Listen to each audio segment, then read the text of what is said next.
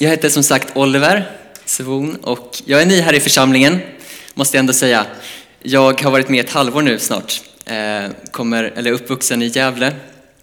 Det har funnits en församling där tidigare och gjort praktik och sådär. Jag pluggar till pastor på ALT, går tredje året på, i min utbildning. Det är väldigt kul att få predika här. Äntligen! Äntligen! Får man ändå säga. Det känns väldigt kul att se så många här också, se så många unga på första raden. Yes! Underbart. Hörni, eh, jag tänkte vara radikal idag, är det okej? Okay? Jag vill predika om en radikal tro. Eh, och det känns ju sådär, för det är inget modeord direkt. Det är inte, alltså ni kanske, ni kanske ser på mig och tänker att han är ung och radikal så här, liksom att det är man ju när man är ung. Och sen tynas det bort lite sådär. Men eh, jag tycker att det är ganska obekvämt att vara radikal. Jag vet inte hur du känner. Det är ganska osvenskt att vara radikal. Jag slog upp ordet radikal i en ordbok, eller på internet. Det var inte en ordbok, det var någon så här internetsida, jag vet inte hur mycket man kan lita på den. Men där står det att en definition på att vara radikal, det är en förändring som är stor och genomgripande. Stor och genomgripande. Inte att jag är en förändring då, men kanske att jag genomgår en förändring som är stor och genomgripande. Och jag kommer ge er tre punkter idag. Vi ska alldeles strax läsa Bibeln, var inte oroliga. Men jag kommer ge er tre punkter idag. Det handlar om en radikalt ny tillhörighet. Det handlar om en radikal kärlek och en radikal bekännelse. Det är mina tre punkter idag. Ska vi läsa Bibeln och så ber vi tillsammans. Jag ska läsa från de sista verserna i första Johannesbrevet som vi har varit i de senaste två månaderna här i vår serie. Så jag fick äran att avsluta den här serien. Inte det otroligt att de har slängt upp liksom nybörjaren på scen och låter mig avsluta, sammanfatta det här på något sätt. Det blir otroligt eh, spännande att se hur det går. Vi läser från vers 18 i det femte kapitlet och så de sista verserna där. Det står så här. Och vi kan ställa oss upp förresten. Kan vi inte ställa oss upp och läsa det här tillsammans? Jag glömde bort det. Så läser vi tillsammans. Plocka fram era biblar om ni har dem. Ni kommer vara kvar i de här orden en del. Vi vet att de som är födda av Gud inte syndar. Han som föddes av Gud bevarar dem och den onde kan inte röra dem. Vi vet att vi är från Gud och att hela världen ligger i den ondes våld. Vi vet också att Guds son har kommit och att han har gett oss förstånd så att vi kan känna den sanne. Vi lever i den sanne, i hans son Jesus Kristus. Han är den sanne guden och det eviga livet. Mina barn, var på er vakt mot avgudar. Jesus, jag ber att vi ska se dig lite klarare idag. Du ser vad vi bär på, den stress vi kanske har inför julen och allt som ska fixas. Eh, du ser oron vi har inför eh, coronapandemin som blommar upp på nytt. Jesus, jag ber att vi ska få lägga allt i dina händer. Jesus, allt vad vi bär på. Att vi ska få se dig klarare idag. Jag ber att du öppnar våra öron, öppnar våra ögon.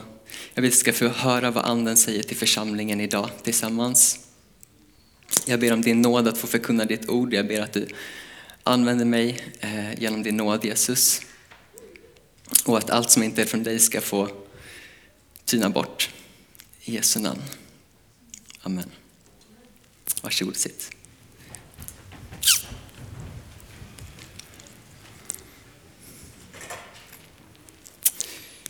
Vi vet att de som är födda av Gud inte syndar. Eh. vad, vad gör man av den versen? Är det någon som känner som jag eller? Vill gömma sig i ett hörn någonstans? Vad menar du Johannes?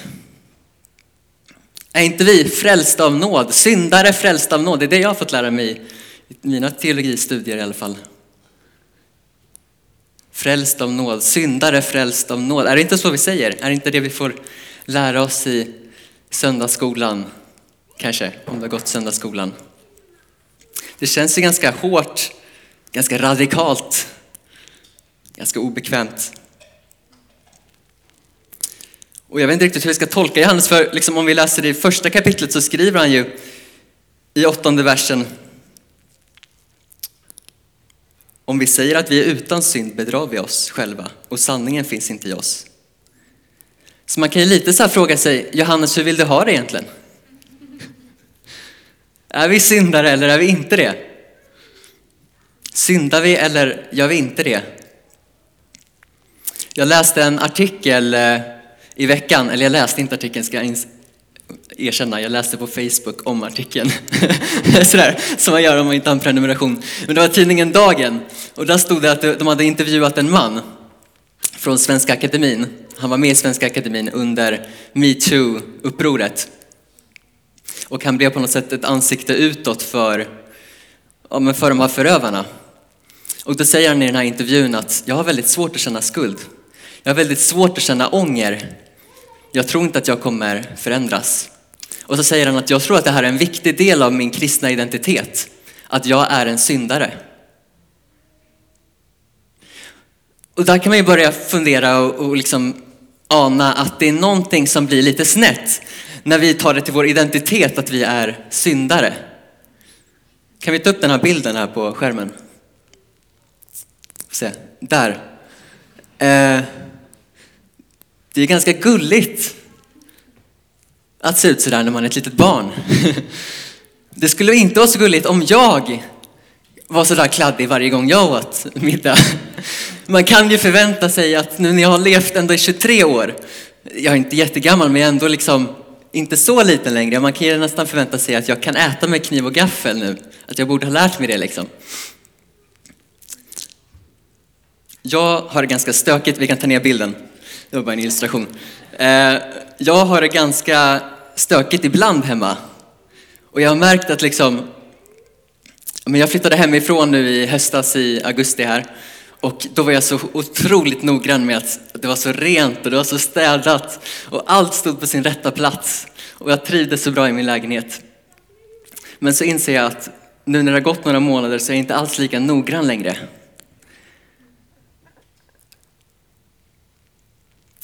Och jag tror kanske att det är sådär för oss kristna ibland också, att vi liksom blir bekväma i synden. Att vi blir bekväma i vårt mess, liksom. att vi blir bekväma i vår oreda. Vi blir vana vid det. Vi kanske till och med gör det till vår identitet. Det är så här den liksom, relationen ser ut. Det är så här det är. Det är så här jag alltid har gjort. Men den här världen behöver inte fler syndare. Den här världen behöver fler helgon. Hur ska vi kunna visa den här världen vem Jesus är om vi inte lever så som han lär? Vi kan inte ha en bild i vårt huvud av liksom, ett annat ideal än Jesus. Det är bara han som förtjänar att vara vårt ideal. Det är bara han som förtjänar att vara vår mästare. Det är bara honom vi kan se på om vi vill veta hur vi ska leva våra liv. Och det här blir faktiskt ganska hoppfullt om vi tänker att, att Johannes skriver att den som lever i Kristus inte syndar. Då betyder det också att det finns ett, ett, en väg. Att det finns ett annat sätt att leva på. Det, det är hoppfullt. Det är hoppfullt att det har kommit en man som har levt perfekt, som har visat oss, som har satt ett exempel. Gud blev människa för att visa oss hur vi ska leva. Vi behöver hans tilltal in i våra liv, vi behöver hans exempel. Men det här är så mycket mer än ett ideal. Det är ett verk av nåd i våra liv som Gud gör.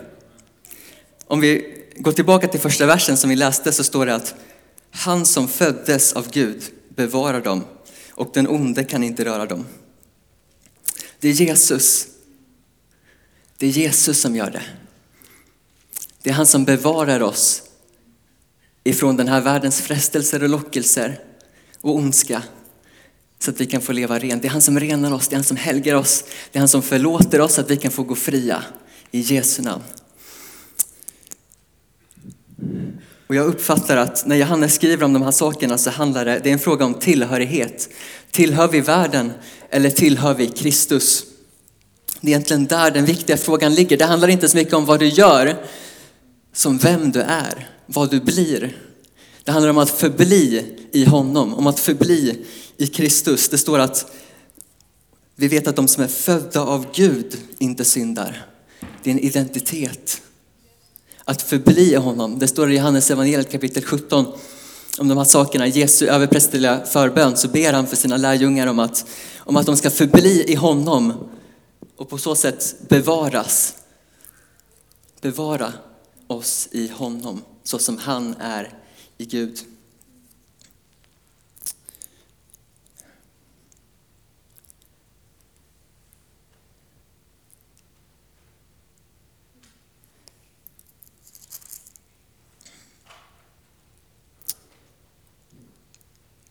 Det står så här i första Johannesbrevet kapitel 4, vers 17. I detta har kärleken nått sin fullhet hos oss, att vi kan vara frimodiga på domens dag. Ty sådan som Kristus är, sådana är vi i denna världen. Och jag tänker mig att när vi står där inför Guds tron på domens dag vi ska alla stå där inför hans tron. Då är den frågan som kommer ställas till oss, det är inte hur många onda andar har du drivit ut? Frågan är inte hur många under har du gjort i mitt namn? Frågan som kommer ställas till dig min vän, det är Känner du mig? Känner du mig?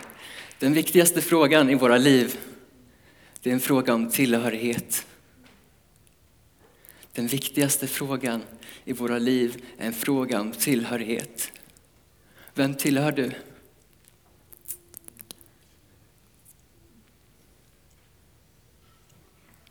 En radikal ny tillhörighet. Och punkt två. En radikal kärlek. För hur vet vi att vi är i den sanne? Hur vet vi att vi är födda av Gud? Hur vet vi att vi är Guds barn? När jag har läst första Johannesbrevet den här veckan så har jag slagits av två saker, egentligen två kriterier. Hur vi kan se att vi är Guds barn. Och vi skulle kunna läsa, jag ska se här vad det var för vers. Eh, kapitel 4, vers 12-13. Vi läser. Ingen har någonsin sett Gud. Men om vi älskar varandra är Gud alltid i oss och hans kärlek har nått sin fullhet i oss. Han har gett oss sin ande och därför vet vi att vi förblir i honom och han i oss. Jag snor det här vattnet, jag vet inte vems det är. Är det din Sara? Radikal! Amen. Underbart. En radikal kärlek. Det är kärleken. Vi vet att vi är Guds barn genom att vi lever i kärlek. Och att vi har Guds ande. Och det här hänger ihop va? för att det är Guds ande som, som liksom formar oss till Kristus likhet. Det är han som, som föder kärlek i oss. Vi vet att vi är Guds barn av att vi älskar bröderna, att vi älskar varandra, att vi älskar systrarna. Du vet att det är skillnad på att liksom känna Gud och att känna till Gud. Och den här påminnelsen behöver jag som pluggar teologi och jag ägnar vet inte hur många timmar åt att liksom prata om Gud, tänka om Gud. Det beror på vem man frågar, men vissa skulle kanske säga att jag känner till Gud. Även om jag, ju mer jag lär mig så inser jag att det, det är väldigt lite vi kan känna till om Gud egentligen. Han är så stor. Men det stora i det kristna budskapet är att jag kan känna Gud. Att jag kan ha en relation med honom. Och det blir en sorg för mig när jag ser kristna som, som talar om Gud men inte som Gud. Förstår ni vad jag menar? Kristna som talar om Gud men inte som Gud. För grejen är så här, mina tankar om Gud kommer inte förändra den här världen. Jag tänker på den mannen som jag träffade igår på tunnelbanan som frågade mig vad klockan är. Vi började prata. Det visade sig att han är nästan blind. Det visar sig att han inte äger någonting mer än kläderna han har på kroppen. Det visar sig att han inte vet var han är på väg, men han sitter här på tunnelbanan ändå. Jag vet att mina tankar om Gud inte kommer påverka honom, kommer inte påverka hans liv. Men min kärlek kanske ändå på något sätt kan påverka hans liv. Att vara radikalt kristen är att vara genomgripande, som vi pratade om. Genomgripande, full av kärlek. Och jag tycker det är så fantastiskt med kärleken att det är ett universellt språk som alla förstår. Ett litet barn förstår det, en, en gammal tant förstår det. Gammal tant, så får man inte säga. Det var inte kärleksfullt. Eh, alla åldrar förstår kärleken. Alla människor förstår kärleken. Människor utanför den här kyrkan förstår vad kärlek är. Och kan se Gud genom oss. Sättet vi älskar på. Jag tänker på liksom hur, att vi har en generation som på många sätt är ganska förlorad i att veta vad kärlek är. Man känner igen den, men man är ganska förvirrad. Jag såg reklam för den här serien, jag vet inte om ni har sett den, jag ska inte göra reklam för den. Men det är en dejtingserie där det är 20, jag tror att det är 20 killar som dejtar en och samma tjej.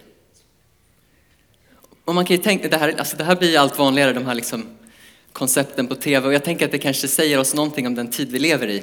Att vi har gjort kärleken till på något sätt en produkt som vi kan köpa. Så hur, hur vet vi vad kärlek är? Vi behöver gå till Bibeln, eller hur? Vi behöver gå till Gud. Och första Johannesbrevet skriver så, han skriver så mycket om kärlek här. Jag ska läsa från kapitel 3, vers 16. Det står, genom att Jesus gav sitt liv för oss har vi lärt känna kärleken. Också vi är skyldiga att ge vårt liv för bröderna. Det är så här konkret den kristna tron är. Att dess främsta symbol är ett romerskt avrättningsverktyg. Vad är det för Gud vi bekänner oss till? Som visar oss en sån kärlek.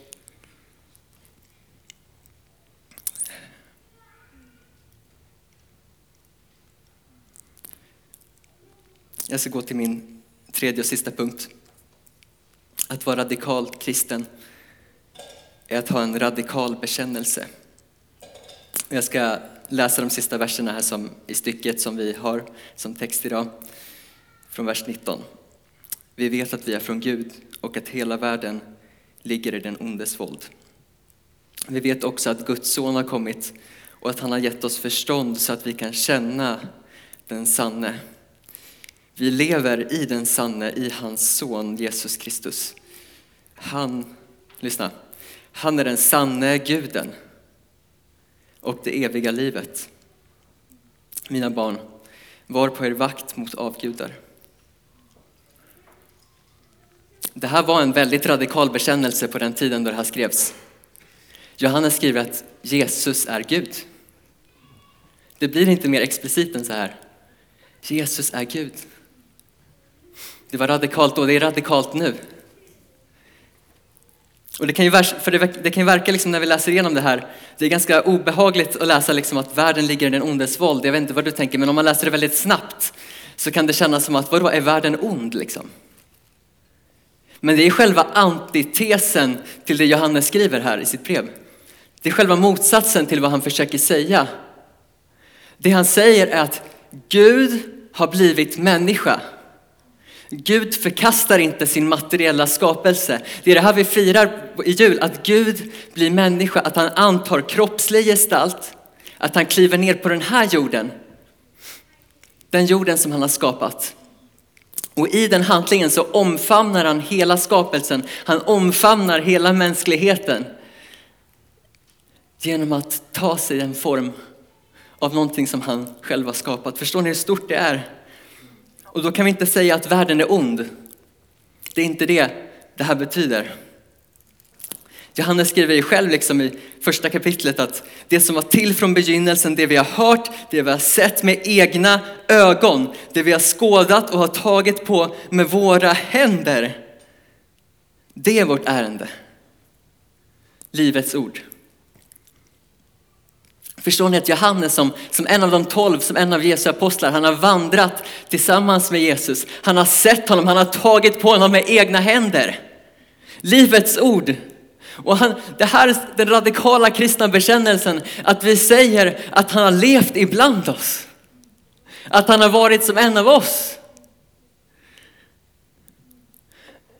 Det vi har sett och skådat med våra egna ögon, det vi har tagit på med våra händer. Han har vandrat mitt ibland oss. Jag kan inte nog liksom betona hur stort det här är. Men det betyder att världshistorien är förändrad. Att Gud har brutit in i historien och ändrat liksom kursen för hela universum. För evigt. Och nu kommer vi till det som är lite så här obehagligt radikalt. Får man säga så här? Alla är inte Guds barn. Nu har jag sagt det. Men om vi läser Johannes, okej? Okay? Alla är inte Guds barn. Alla är inte födda av Gud.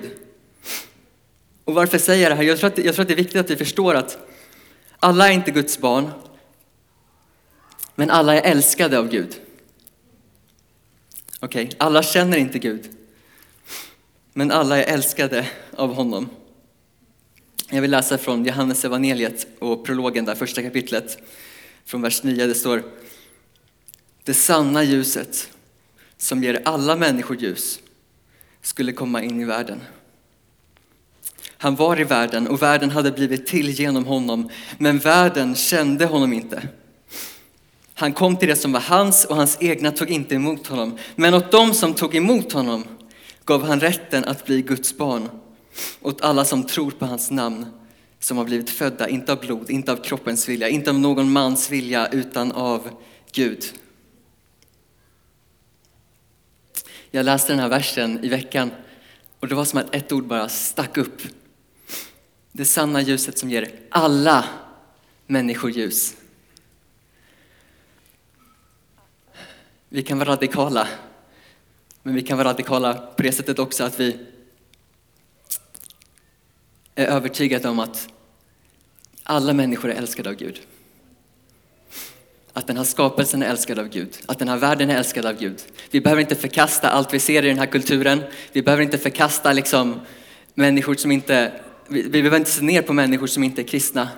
Vi kan liksom lyfta fram, som kristna vi kallar det, lyfta fram det som är gott i den här världen att liksom ta vara på det. Vi är inte kallade att liksom se ner och, och liksom bara vara pessimistiska. Så här. Jag tror framförallt i den här juletiden, precis som Katarina sa, liksom när vi liksom hör evangeliet runt omkring oss. Det är inte bara evangeliet som predikas ute i samhället. Men tänk att vi som kristna kan få liksom lyfta fram det här goda. När vi ses för att fira jul nu tillsammans, att vi kan få lyfta fram julberättelsen mitt i liksom den här kommersialismen och allt annat som har blivit kring vårt julfirande. Att vi som kristna kan få lyfta fram det, se det goda. För det är någonting radikalt som har hänt. När Gud blir människa så påverkar det hela skapelsen. Alltså det, det, här, jag tror att här behöver vi den här radikala bekännelsen av att liksom, Johannes här, han skriver mycket så här, kontraster, ljus, mörker, död, liv. Liksom, och det kan vara lite obehagligt och så här, konstigt för att allting är inte svartvitt, eller hur? Men vi behöver det här radikala svartvita ibland. För att det det gör med oss, det är att vi liksom växer upp från på något sätt den här gröten som vi lever i, där vi inte kan skilja på vad som är viktigt där vi inte, och liksom oviktigt, där vi inte kan skilja på vad som är sant och falskt. Och vi kan inte, alltså, det är svårt att leva i det här samhället. Och därför behöver vi de här kontrasterna. Vi behöver, vi behöver höra att när Gud kommer in i världen så ger det alla människor ljus. Alltså det är någonting som har hänt. Lampan har slagits på. Från mörker till ljus. Det är en radikal skillnad. En radikal skillnad. Det är skillnad på mörker och ljus. Amen. Jag måste dricka vatten. Så tar mm. Men samtidigt står det i det att vi vet att vi är från Gud och att hela världen ligger i den ondes våld. Så vad innebär det då att världen ligger i den ondes våld? Om det inte betyder att världen är ond. Ja, men det betyder att vi lever i en förvirring. Det be betyder att det finns ondska i den här världen. Det betyder att goda människor drabbas av onda saker. Det betyder att eh, kristna blir sjuka. Det betyder att människor blir sjuka. Det betyder att människor dör. Det betyder att människor lever i orättvisor. Det betyder att människor lever i fattigdom. Det be be betyder att liksom människor förtrycks. Den här världen ligger i den ondes våld. Men vi vet också att Guds son har kommit och att han har gett oss förstånd så att vi kan känna den sanne. Vi lever i den sanne, i hans son Jesus Kristus. Han är den sanne guden och det eviga livet. Som kristna lever vi liksom i den här spänningen. Redan nu men ännu inte. Vi lever i Guds rike men vi väntar också på att han ska komma tillbaka och upprätta sin skapelse fullt ut. Och ibland så kan det kännas som att liksom ingenting har förändrats. Vi har den här radikala bekännelsen och kring jul så säger vi liksom att Emanuel, Gud är med oss och liksom allting är förändrat på något sätt. Men så ser vi liksom på våra liv ibland och så är det som att det är alldeles stilla och tyst och tomt. Eh, Eh, kan lovsångsteamet komma upp så ska jag avsluta eh, alldeles strax. För jag var ute på en jag var ute på en promenad igår när jag skulle förbereda min predikan och eh, jag bor, jag är så tacksam för där jag flyttat in så är det ett naturreservat precis så jag brukar promenera där ibland. Och jag gick eh, ner till sjön där och för två veckor sedan så var det så kallt så då var det liksom så tjock is där så jag kunde gå över isen. Eh, helt liksom problemfritt. Och utan att ens vara rädd. Liksom. Folk åkte skridskor där och det var liksom verklig vinter. Men igår var det 8 plus eh, och det hade det varit ett par dagar. Så jag tänkte att ja, jag ska inte gå ut på sjön. Och det, det var väl smart. Eh, så kom jag ner till sjön och mycket riktigt som jag precis som jag hade tänkt så hade isen smält liksom och det, det var som en, en vattenyta istället. Men så plötsligt så ser jag en man på vattnet. Förstår ni? Han, han, kommer med fart, swish säger det, och så, han åker liksom runt sjön på så här långfärdsskridskor. Och fort går det. Och det, det ser verkligen ut som att han liksom åker på vattnet. Det är liksom nya Jesus. Nej, men eh, ni fattar bilden. Och eh,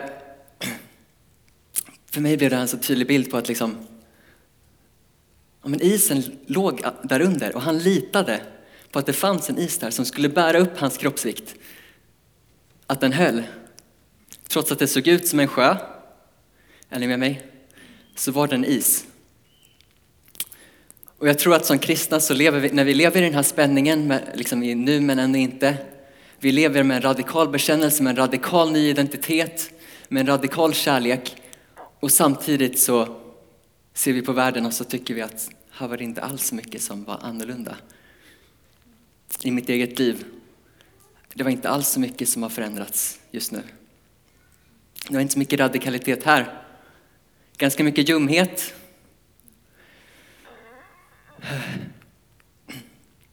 då kan vi få vara ett folk som lever i tillit till Guds ord. Som lever i tillit till det verk som han har gjort. Som litar på att det finns en is där under som bär. Och jag tänker på det liksom när, vi, när vi lever i de här tiderna där man hör på nyheterna också så här att eh, ni vet kring eh, nya, nya liksom utbrottet nu och så säger man att vi är inte i samma position som vi var för ett år sedan, för nu har vi vaccinet. Det hade vi inte för ett år sedan. Och eh, all ära till vaccinet, jag älskar vaccin, alltså det är jättebra med vaccin.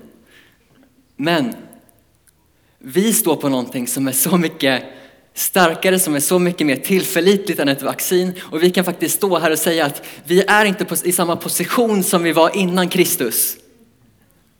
Någonting har radikalt har förändrats. Våra liv har förändrats i hans namn när vi tar emot honom. Och det, det tål att stå på. Det är mycket stabilare än en is i 8 plusgrader. Vi kan lita på honom. Mm. Amen. Ska vi be tillsammans? Jesus, tack för att vi får ta emot dig i tro och tillit i våra liv. Jag ber att du kommer och påminner oss igen om vilka vi är och vem du är. Vad du har gjort den där julen för 2000 år sedan när du blev människa blev en av oss, tog dig an hela skapelsen, hela världen, tände ett ljus i mörkret. Tackar dig för att våra liv ligger i dina händer. Att vi är dina barn, att vi tillhör dig när vi tar emot dig i tro. Att vi får en ny identitet. Att du renar oss från alla synder. Så jag ber just nu Herre för den som sitter här inne och känner skuld och skam. Som är kvar i det där stökiga rummet och har kanske gjort det bekvämt där men som känner nu att han eller hon vill bryta upp, vill städa upp. Jag tackar dig för att det är du som kommer att göra det just nu Jesus. Tack för att du förlåter synder i Jesu namn just nu. Kom och möt oss Herre på den plats vi är i. Jesus.